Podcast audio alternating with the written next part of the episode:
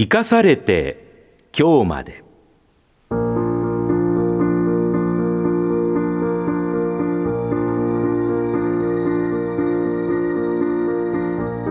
この時間は今年8月に亡くなった東海ラジオの元代表取締役であり中日新聞社元最高顧問大島博彦さんが2007年1月から半年にわたり中日新聞夕刊の紙つぶて東京新聞夕刊の放射線としてご本人が執筆したコラムをご紹介します。今回は2007年1月20日掲載のコラム。鷹の渡る岬伊良子です。鷹一つ見つけて嬉しい伊良子崎。というのは伊良子へ流された弟子の祖国に会いに行った松尾芭蕉の有名な句ですが愛知県伊良子岬の突端では秋に鷹の渡りが見られます。日本で夏を過ごした差し場の群れが南へ飛ぶのです。単調が盛んになって渡りの時にはここでカメラを構える人が増えてきました。期間が限られるのでめったに会えませんが鷹の群れが旅立ちを前に風を待って旋回する勇壮な姿の素晴らしさはマニアでなくても感動します。厚見遠州の太平洋岸はウミガメの産卵地としても有名ですが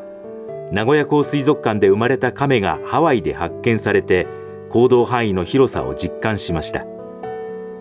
渡りをする蝶として名高いアサギマダラを知多半島で見ることもできます。近畿と関東との交通が開かれ始めた古代の東海道は志摩半島から伊良湖まで伊勢湾を渡っていたと聞いています。江戸時代の初めに制定された東海道五十三次では伊勢の桑名宿から尾張の宮宿まで船旅と決められていました。明治以降は東海道線戦後の新幹線や東名高速道路と陸路中心になりましたが名古屋港の上を橋でまたぐ伊勢湾岸道路が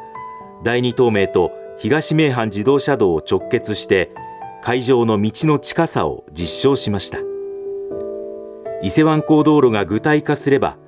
また島と厚みが直接結ばれることになります。すでに国際交通では伊勢湾が新しい交通の中心に育とうとしています。日本の輸出産業の中心東海地方を背後に持つ名古屋港は日本最大の貿易港です。中部国際空港も国内外数十都市と直結貨物を含めて増え続けています